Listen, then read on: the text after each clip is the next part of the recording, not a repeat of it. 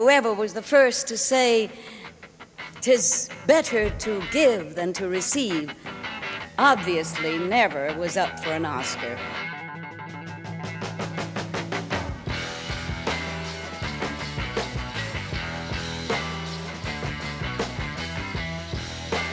Nah, they're wonderful. They all have their Oscars. But are they happy? Hello, and welcome back to the Snub Club, the podcast where we talk about the movies with the most Oscar noms and no wins whatsoever. I'm your host, Danny Vincent, and I'm here to ask you guys the most important question. Death or exile? Well, I'm going to ponder that one. I'm Sarah. Depending on when you're listening to this, whether it's 2023 or 2033, I have Scottish children. Hello, I am Caleb, and in your hands or ears, dear listeners, I commend this episode. Nice. Was that your backup or no? No, that was my original. Okay, cool.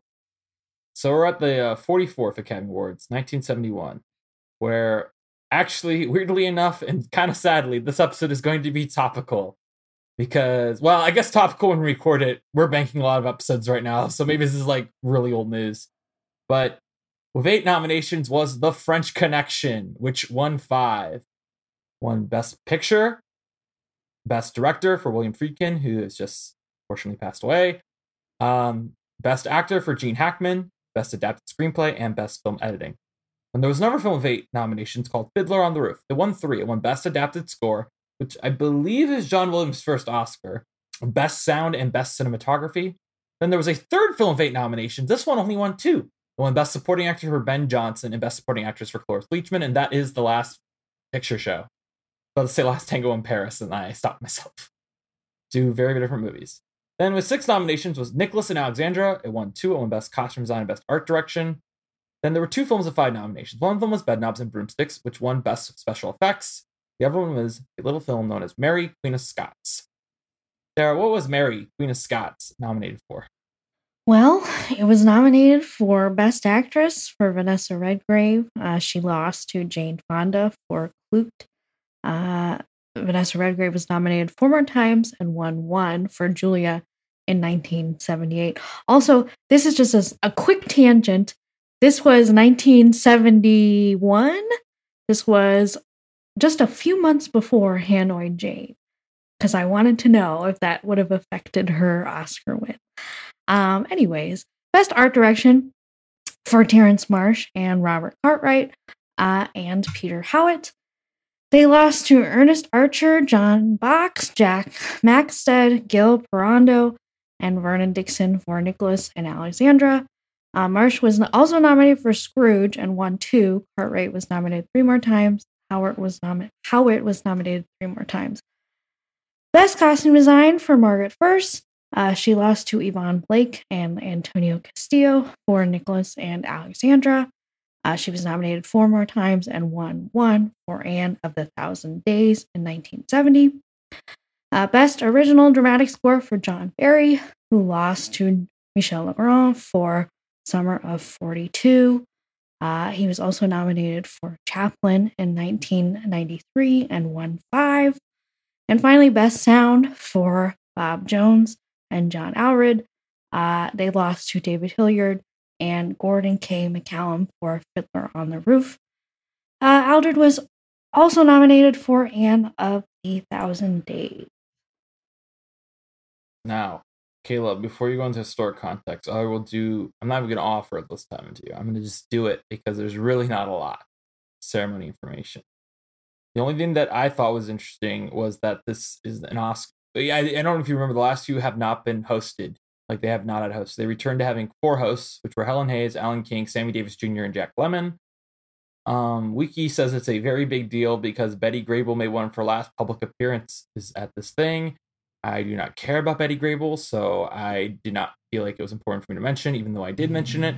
But what I do think is interesting is this is the first time ever in history where on the television broadcast, they put cameras on each of the nominees so you'd get the reaction when the win was announced of the losers. So I do think that is actually a big deal in the history of the telecast, I would say. Oh, wait, maybe I'm wrong.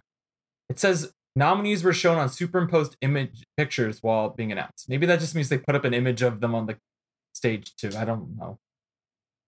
Alas, I'm not in 1972, so I cannot answer this. Oh, and Charlie Chaplin won an honorary award, I guess. I guess that's kind of important. Historic context. Guys, I could talk to you about the Protestant Reformation. I really could. I could do that for hours. I'm not going to do that because I feel like that'd be boring for all of y'all. Now, this is a historic biopic about a famous historical figure. Why did they make it? Because there was a book that was released a couple years earlier. The book was Mary Queen of Scots by Antonio Fraser. She wanted to dispel a lot of myths, which is ironic because this movie does not care about that and perpetuates at least one big myth and then a bunch of other just historical inaccuracies. Actually, it doesn't even perpetuate a myth. Mary and Elizabeth never met. And in this, they meet several times. So they meet twice. Anyway, several means more than three. Sorry. Well, they meet at least three. I'm counting her execution as a meeting, so they meet at least three times. Fair. Yeah, that's my historic context. Like I said, you don't really have to twist my arm to start talking about the Protestant Reformation, but I doubt anyone really cares. All right, Mary, Queen of Scots. What do we think of it? It's a movie. It was a movie. It was about Mary, Queen of Scots. It did not have Margot Robbie. It did not have Saoirse Ronan. This was the original. Well, technically, actually, it was her name's not Saoirse. It's Saoirse. Couldn't you tell with my accent that I'm definitely hitting all these names right?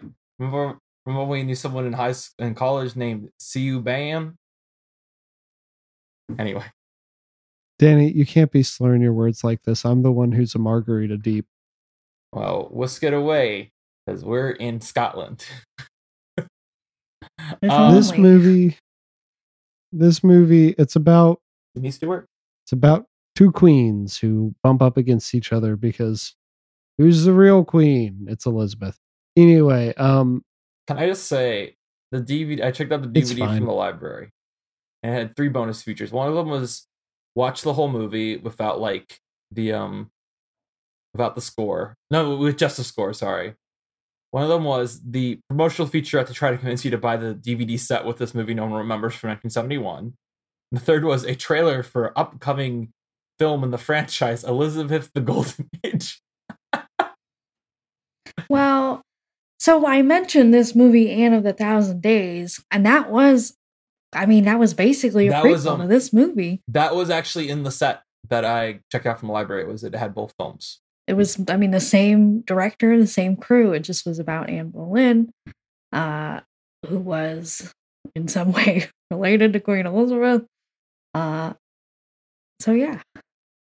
Is there a moment in this movie where, I feel like near the beginning they mention Anne Boleyn? Is that, when, they turn to the camera at the end of Oppenheimer and they go, looks like there's a senator here known as JFK. I'm just using that as an example because but that happens all the time in movies, like the Pope saying, I wonder if the Washington Post is going to cause me more trouble.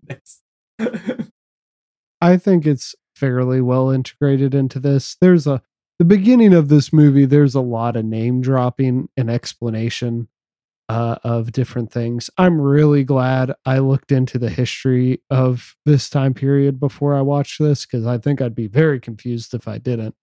But it's better than that part in. It's better than that part in Oppenheimer. The bit in Oppenheimer is just a bit to me. The idea of treating it seriously is so funny to me. But anyway, it's also better than there are two things I want to combine in life: New Mexico and quantum physics line. No, the actual worst one in Oppenheimer. Sorry, Sarah, we'll get off Oppenheimer. The worst one in Oppenheimer is when he goes, "Tomorrow I'm going to show you my favorite face." Fade to black and just hear Cillian Murphy whisper, "Los Alamos." And it's a good movie, but man, there's so many bad lines in it. It's a Christopher Nolan movie, so I'm just saying, even if they are good, they usually have bad lines in them. But anyway, I was gonna say this was fine. I was enjoying it at the beginning, and then I realized it was going to be the same thing ad nauseum.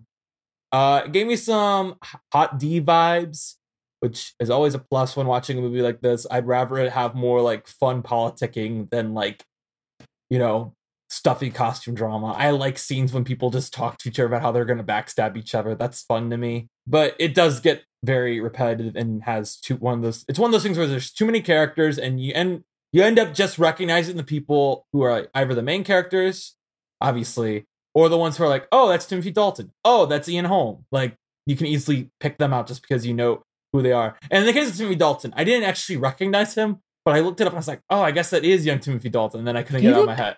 He looked effed up. His hair was really like, what's going on there? He looked like he had like blue con. He looked like he was like playing an Aryan. Like he had like blue contacts in. He had like a blonde wig on. He looked kind of weird. I'm just gonna say. He still has his jawline, but other than that, I think he went exponentially hotter as he grew older. I definitely think, and then as a comparison point to the other person, like I just mentioned, Ian Holm. Granted, Alien isn't too far from her. I feel like I know young Ian Holm from Alien. So him I was like, ah, there he is. Cool. I guess we've reached a point where I will recognize like the actor at this age. Because even Jack Nicholson in Five Easy Pieces, he ages so much in the time between that and like The Shining and stuff, and, like his 80s run, you know? But like here I was like, ah, yes, Ian Holm. There you go. But yeah, I don't know. I didn't hate it, but I didn't love it. You know, it got kind of boring at points, but it would draw me back in.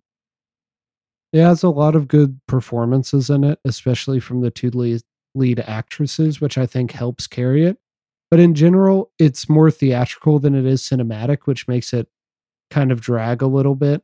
I was going to mention that I did get some Monty Python vibes in this, like vibes that this is what Monty Python is making fun of, especially whenever it'd be like, oh yes, the queen has killed her husband, and now people are turning against her. It's just like, all right, like an army is being raised against her. It's like, oh, okay, great, cool. You didn't show me any of that.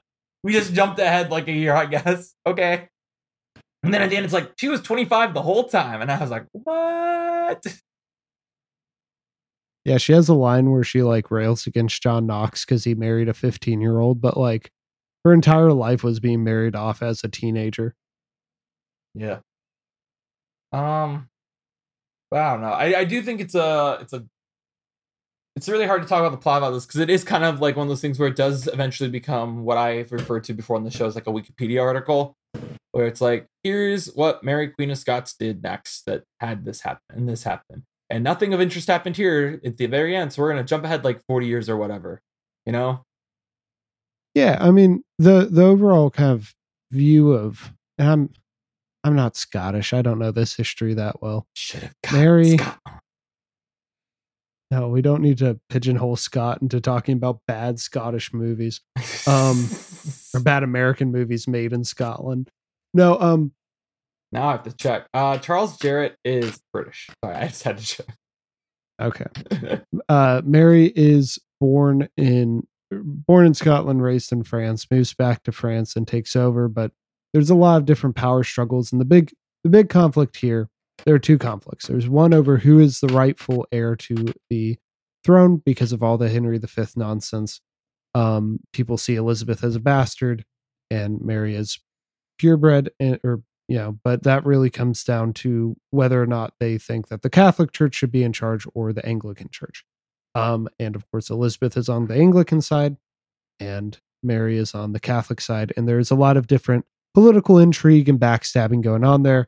Timothy Dalton comes in as like a himbo type character who is supposed to just kind of stand around and be pretty, but has aspirations, and those get him into trouble. And eventually it ends with Mary maybe or maybe not being framed for an assassination coup against Elizabeth. And so she gets her head chopped off.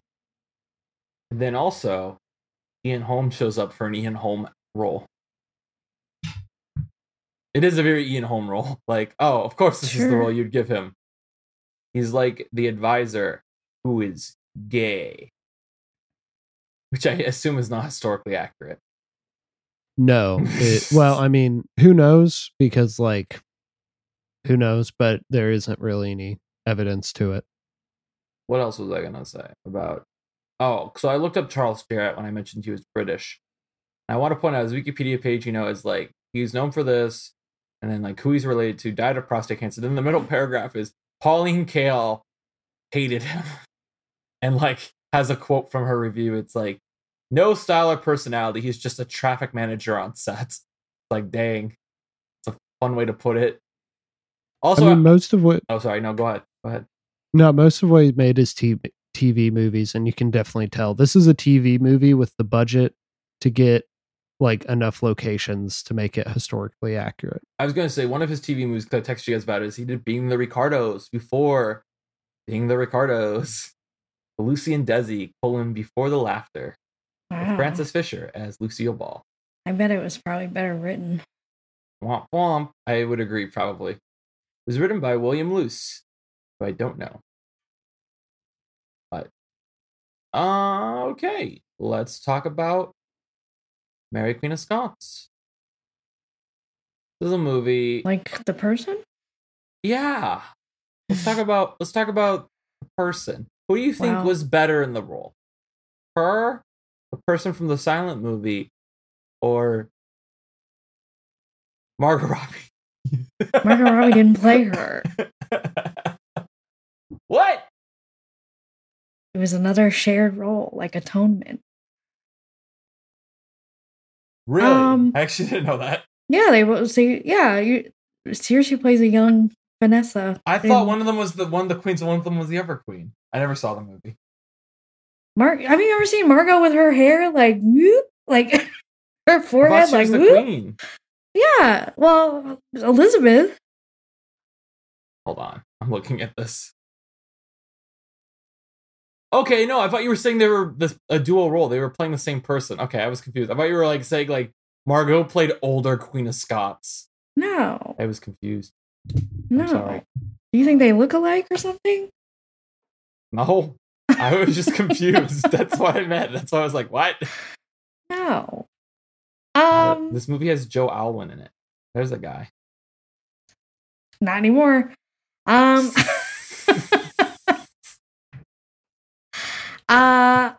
went to a museum when we were there. We went to some museum in Glasgow, and it was like, it was like an art museum, I guess. And there were like paintings about her. And I like was starting to read it, and Scott was like, "Oh yeah, you know, Mary Queen of Scots," and I was like, "Yeah, you know her." And I didn't finish reading it because it was a lot of text on one little placard, so I don't really. All I knew was that she got beheaded. I gotta say, there's a lot of good quotes from Glenda Jackson on the Wikipedia page for this movie. She demanded that all of her scenes could be shot in 3.5 weeks, quote, before boredom set in. Then also, she said, Elizabeth is no virgin the way I'm playing her. Ooh. Well, let's just say she was an expert at playing Elizabeth, because she played her twice in the same year. Yeah, the other was also written by the same guy, John Hale. But that one was actually a TV thing because it was on the BBC. So what you're saying is we need to combine these scenes to make a giant mini series, so the Game of Thrones vibe can be complete. It's like that one guy who keeps playing Charles Manson, or the guy who plays JFK. Who I was really bummed wasn't in Oppenheimer. Imagine if instead of him saying "There's a senator here," it just panned over to that guy who always plays JFK. I was about to ask if there is a actor who has portrayed a historical figure in multiple things, but yeah, you're right. The Charles Manson guy and the JFK guy both make a consistent paycheck. I'm sure there's a Marilyn Monroe actress out there. They should do. I don't watch the new show. I don't watch it, but I know that Clone High. They definitely should like do an episode where like they magically become live action for a second, just so they can get that actor and then dub in the like. Now on the Canada, and like the really bad JFK voice they have on that show. That guy's nothing bad ever happens to the Kennedys. I've never seen that show. I mean, I've seen the memes, but what was I gonna say? Okay, so Patrick McGoohan in this movie was very specifically who was giving me the Hot D vibes. Did you watch Hot D? I forget. I know, Sarah, you didn't. Caleb. Okay, so there's Russ Ifen's role in the show, which I'm sure if you guys have seen him in that show, you'd immediately get like, oh yeah, that vibe is Reese, I guess, is Reese Ifen's in House of the Dragon. His vibe in that show is incredibly like this guy in this movie, who's like, he plays Jimmy Stewart, who's the villain. Jimmy Stewart is Mary's half brother, and he's the, according to Wiki, the first Earl of Moray. Wow. Okay. Did anyone come up to agree with me or disagree with me on the Recipient's Bias? I mean, I know what he looks like. I don't know. I did look up what Hot D was before you explained it, and well, it's fun to call that show Hot D. I actually think that you can tie a connection between this and Hot D, because you look at what HBO did for historical dramas, and I'm not going to say they did anything like realistic or anything like that, but what you get with Deadwood and what you get with Rome, that would John feed Adams. Into. Sorry. What about like Boardwalk Empire? Yeah, that would feed into how they tackled certain things in Game of Thrones, which obviously isn't historical, but you know, there's just like, I don't have any interest in like a glamorous production of these affairs. I want to see kind of like the grittiness of it. If you're going to stab Ian Holmes like 17 times, I don't want it to be this ridiculous thing of like, he falls out of camera, someone like swipes down, then he jumps back up into frame and like has this ridiculous expression on his face. No insult to Ian Holmes, great actor, but I just feel like there's so much weight to these actions that's lost in kind of the pomp and circumstance of the genre. I would agree. I also think it's really interesting to look at this movie from the perspective of where we are. And by that I mean, you know, the last two movies we've covered, honestly, I think everything since In Cold Blood, with the exception of course, if we want to count Scrooge, which we should count Scrooge, has been like, here is the new Hollywood. And Scrooge, you know, was very much a, here is the old Hollywood trying to make a good musical and giving you whatever. I think in a way, not that I think this is a good movie. I don't think it's bad. I think this is like Hollywood trying to perfect the historical drama with the tropes they had in the 60s, but try to make it more palatable for today. Because another big thing that we mentioned offhand, but we're not mentioning as a trend, is, you know, in the 60s, a lot of our movies were 3 hours long, 2 hours, 50 minutes. Bob and Carol, Ted and Alice, Five Easy Pieces, all clocking around 90 to 100, right? And here's a movie that probably 5 years before this movie came out, if it came out, it'd probably be 3 hours long. I know Star is kind of the musicals are kind of in their own world, but this is like, even though this still feels long, this is still like, I believe, 130 minutes. And that's with intermissions and an overture. So like, this is way shorter than the ones we've been watching. And in a way, I actually do feel like it is quickly paced. It's just that there's so much stuff happening that it's hard to care about it, if that makes sense. Especially the beginning is very good about jumping from scene to scene and kind of creating a dialogue between Elizabeth and Mary. And I think that definitely helps the pace a little bit. Eventually, the movie kind of forgets about Elizabeth for long chunks of time, which I do think hurts things. I think Vanessa Redgrave is fine in this, but inherently with the way the script is written, I don't know if there's anything about like Mary in actuality, but with the way the script is written, she just kind of is there, if that makes sense. Like, she's kind of passive until the end. Right. And then in the end, she gets to finally do some stuff. But then before then, it's like, and it's really frustrating because, you know, Elizabeth, when she's in her scene, she's driving her scene, you know? And then when it's Mary, Queen of Scots, it's just kind of like, oh, I want to marry this guy who's obviously being set up to be a jackass. You know, it's just a little bit of a bummer to me, even though I think she's good. I just think the writing on her, and maybe it's probably who Mary Queen of Scots was. Maybe it wasn't. I don't know. Someone come after me and say, Danny, you know none of this. You know nothing, Danny. You know nothing. I don't know if you guys had that issue with I think that was another reason I kept wanting to go back to Elizabeth, because she would like be more proactive in her scenes. I don't think that Mary was passive. I think that she just did what she wanted to do. She wanted to marry this guy. She wanted to have an affair with this guy. She wanted to go to the border. She wanted to be Catholic. She wanted to follow her husband. Like, she wanted to do stuff. And I think that she, in certain scenes, was capable of saying, I'm the queen, so you have to listen to me. I just think that she was a little bit more like, you know, gung-ho about using her status versus obviously Elizabeth had this image of being very queenly. And, you know, I hate to say it like this, but, you know, unimpeachable, because she was the Virgin Queen. So I think that Mary, it's kind of a, I don't know, maybe there's some deeper metaphor here, but Mary was very free.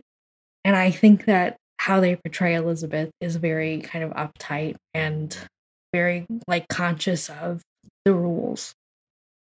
Well, and you get that line in one of the conversations between them near the end, where Elizabeth is like, tells Mary, if you had ruled with your head the same way you rule with your heart, you'd be queen right now. And I think that's kind of again what you're talking about there. The movie is trying to set up a dynamic between them where one is more passionate and one is more logical. But I feel like they kind of lose eyes on Elizabeth for too long for that to really pay off.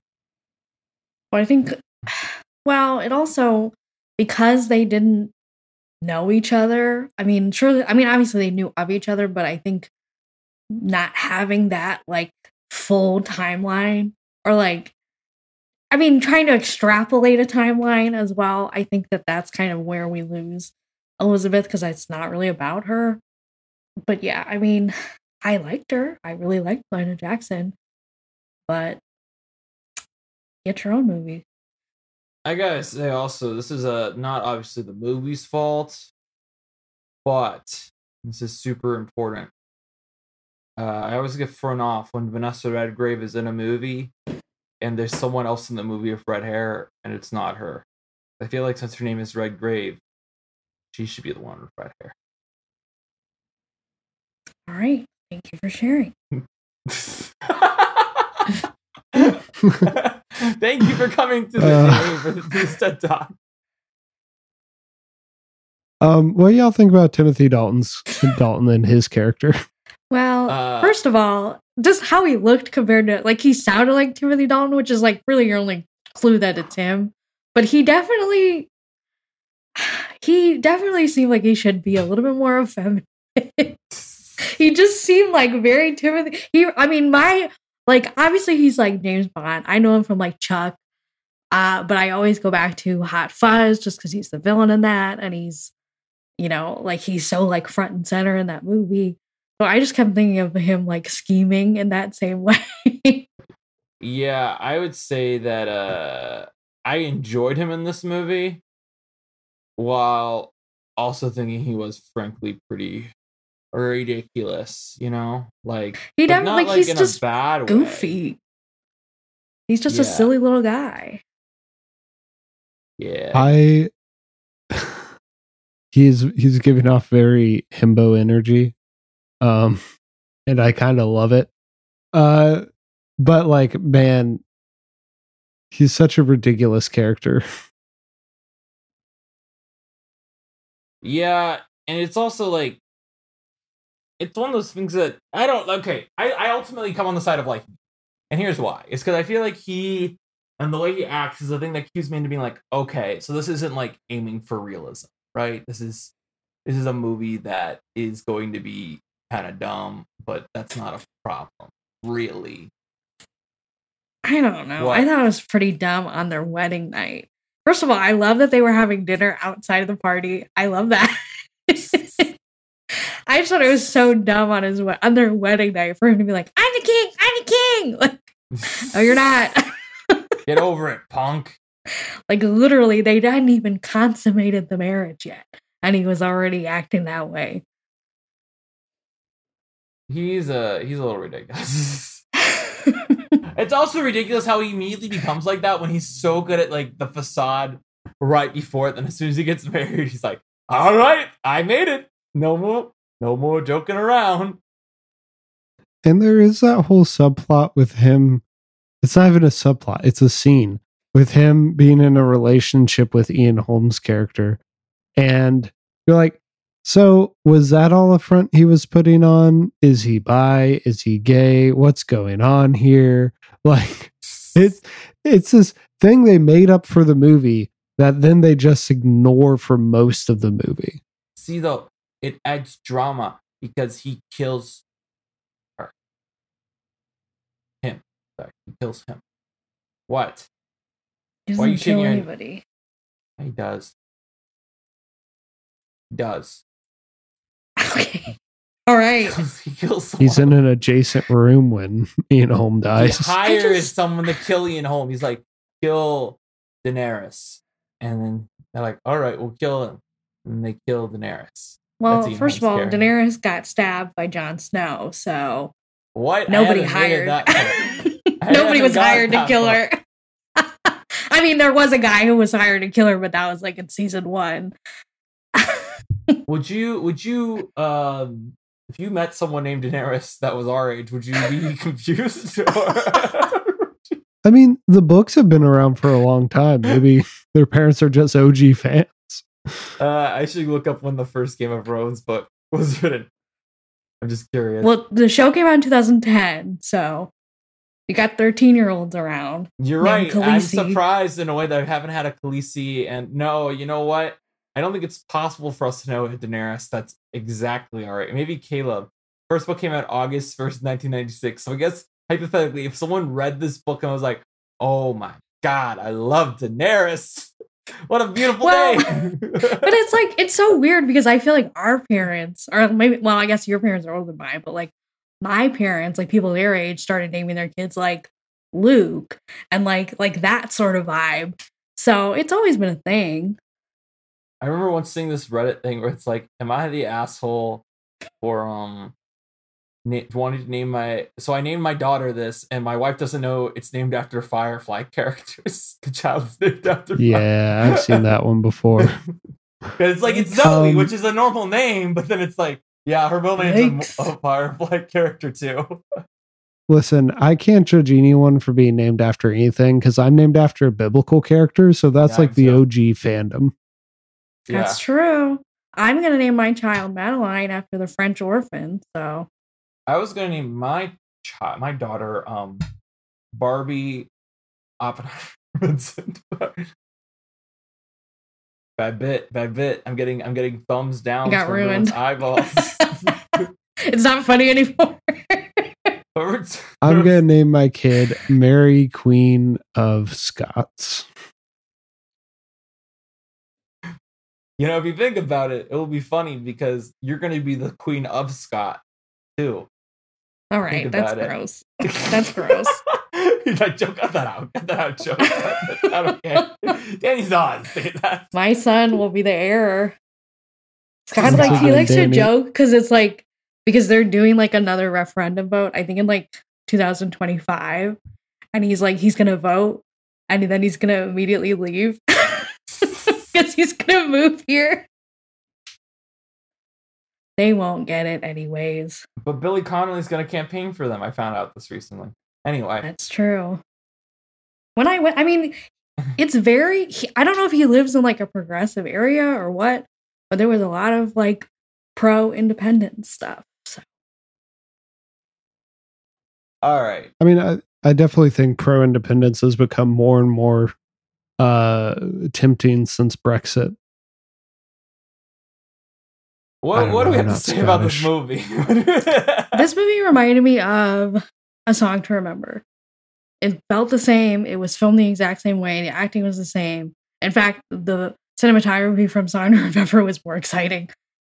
I think that, well, the acting was better in this one, but it felt like this movie could have been from the 30s, 40s, 50s. I'm impressed that you remember A Song to Remember. But two... I do agree. I think they are similar. Ooh, it was more memorable than I remember Mama. Yeah, that's true. I do think they're similar, but I think the thing that maybe puts Song to Remember above this is that it's like, that at least has a thematic core about like what an artist's responsibility is.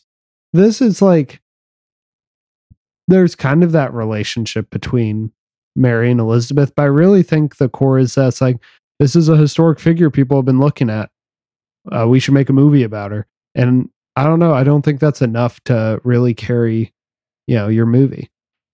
See, I really liked the end. I mean, it's like that corny thing where it's like Elizabeth was queen for 14 more years. And you're like, okay, this is corny.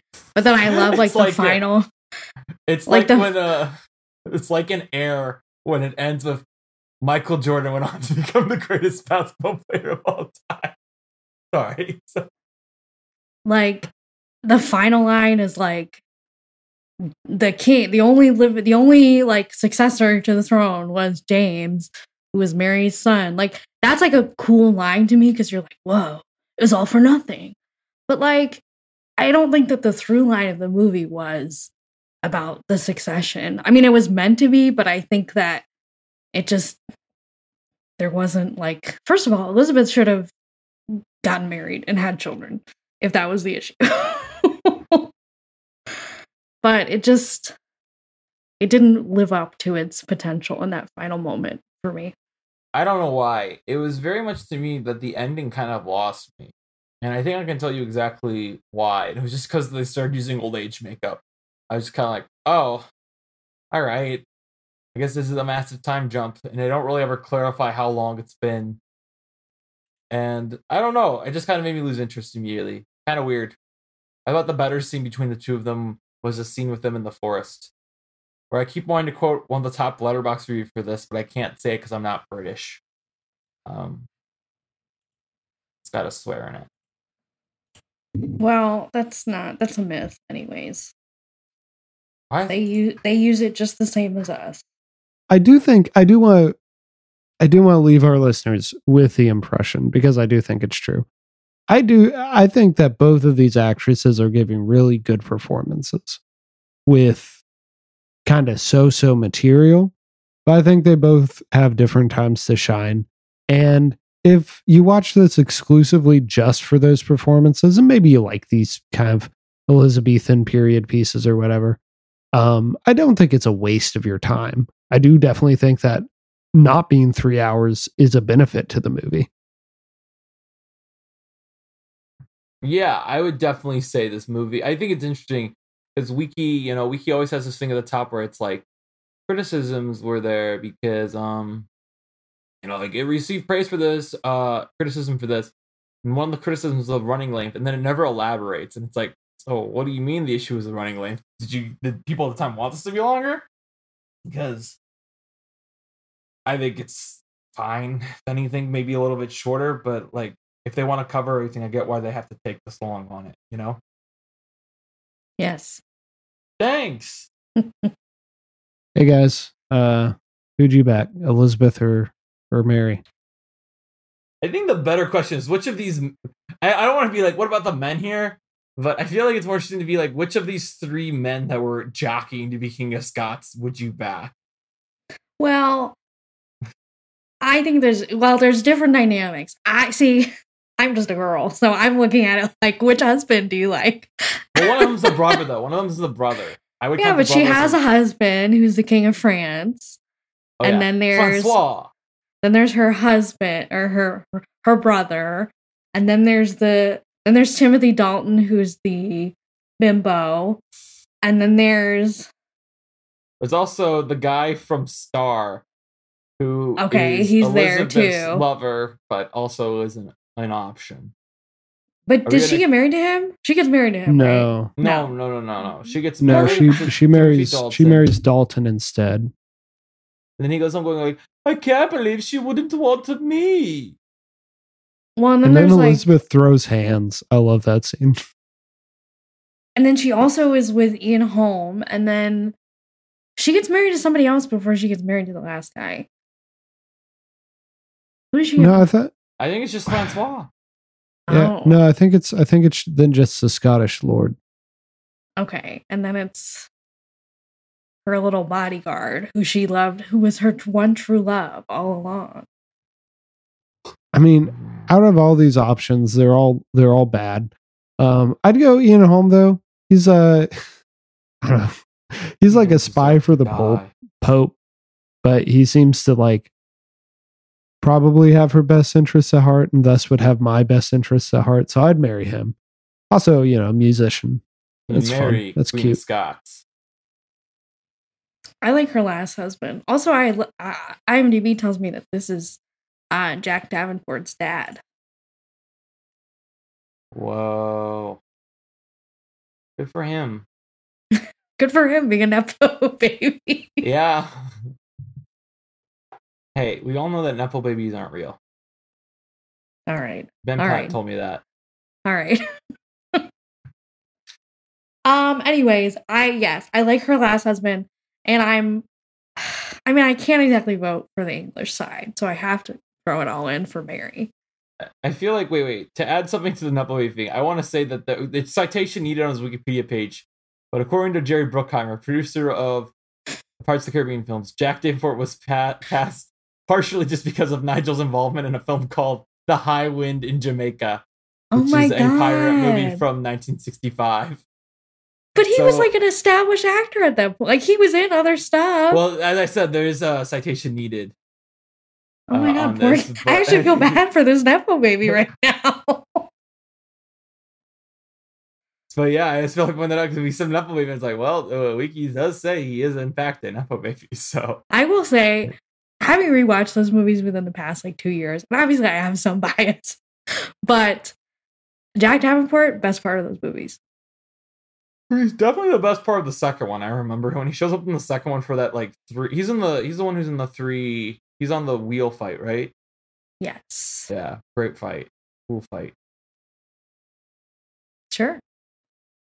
Anyway, I don't know. I'm sorry. I've got a headache too, and I don't know anything about Mary, the Queen of Scots.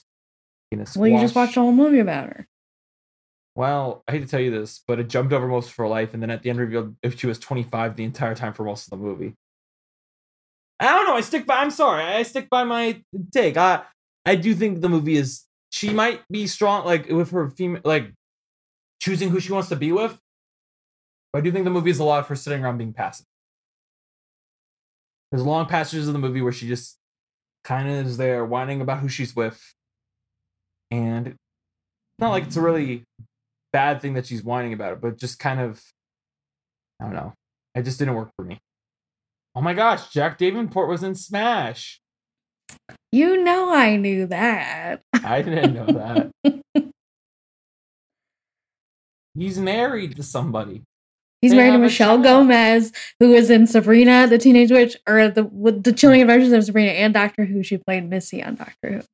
Oh, that's what I actually know her from is Missy. That's kind of crazy. She was also in the Loud House movie. And she's in... Oh, it's the Loud House movie. Never mind. That makes sense. I thought it was live action. Loud House movie. I was like, why is she a voice? And she's in Doom Patrol, too.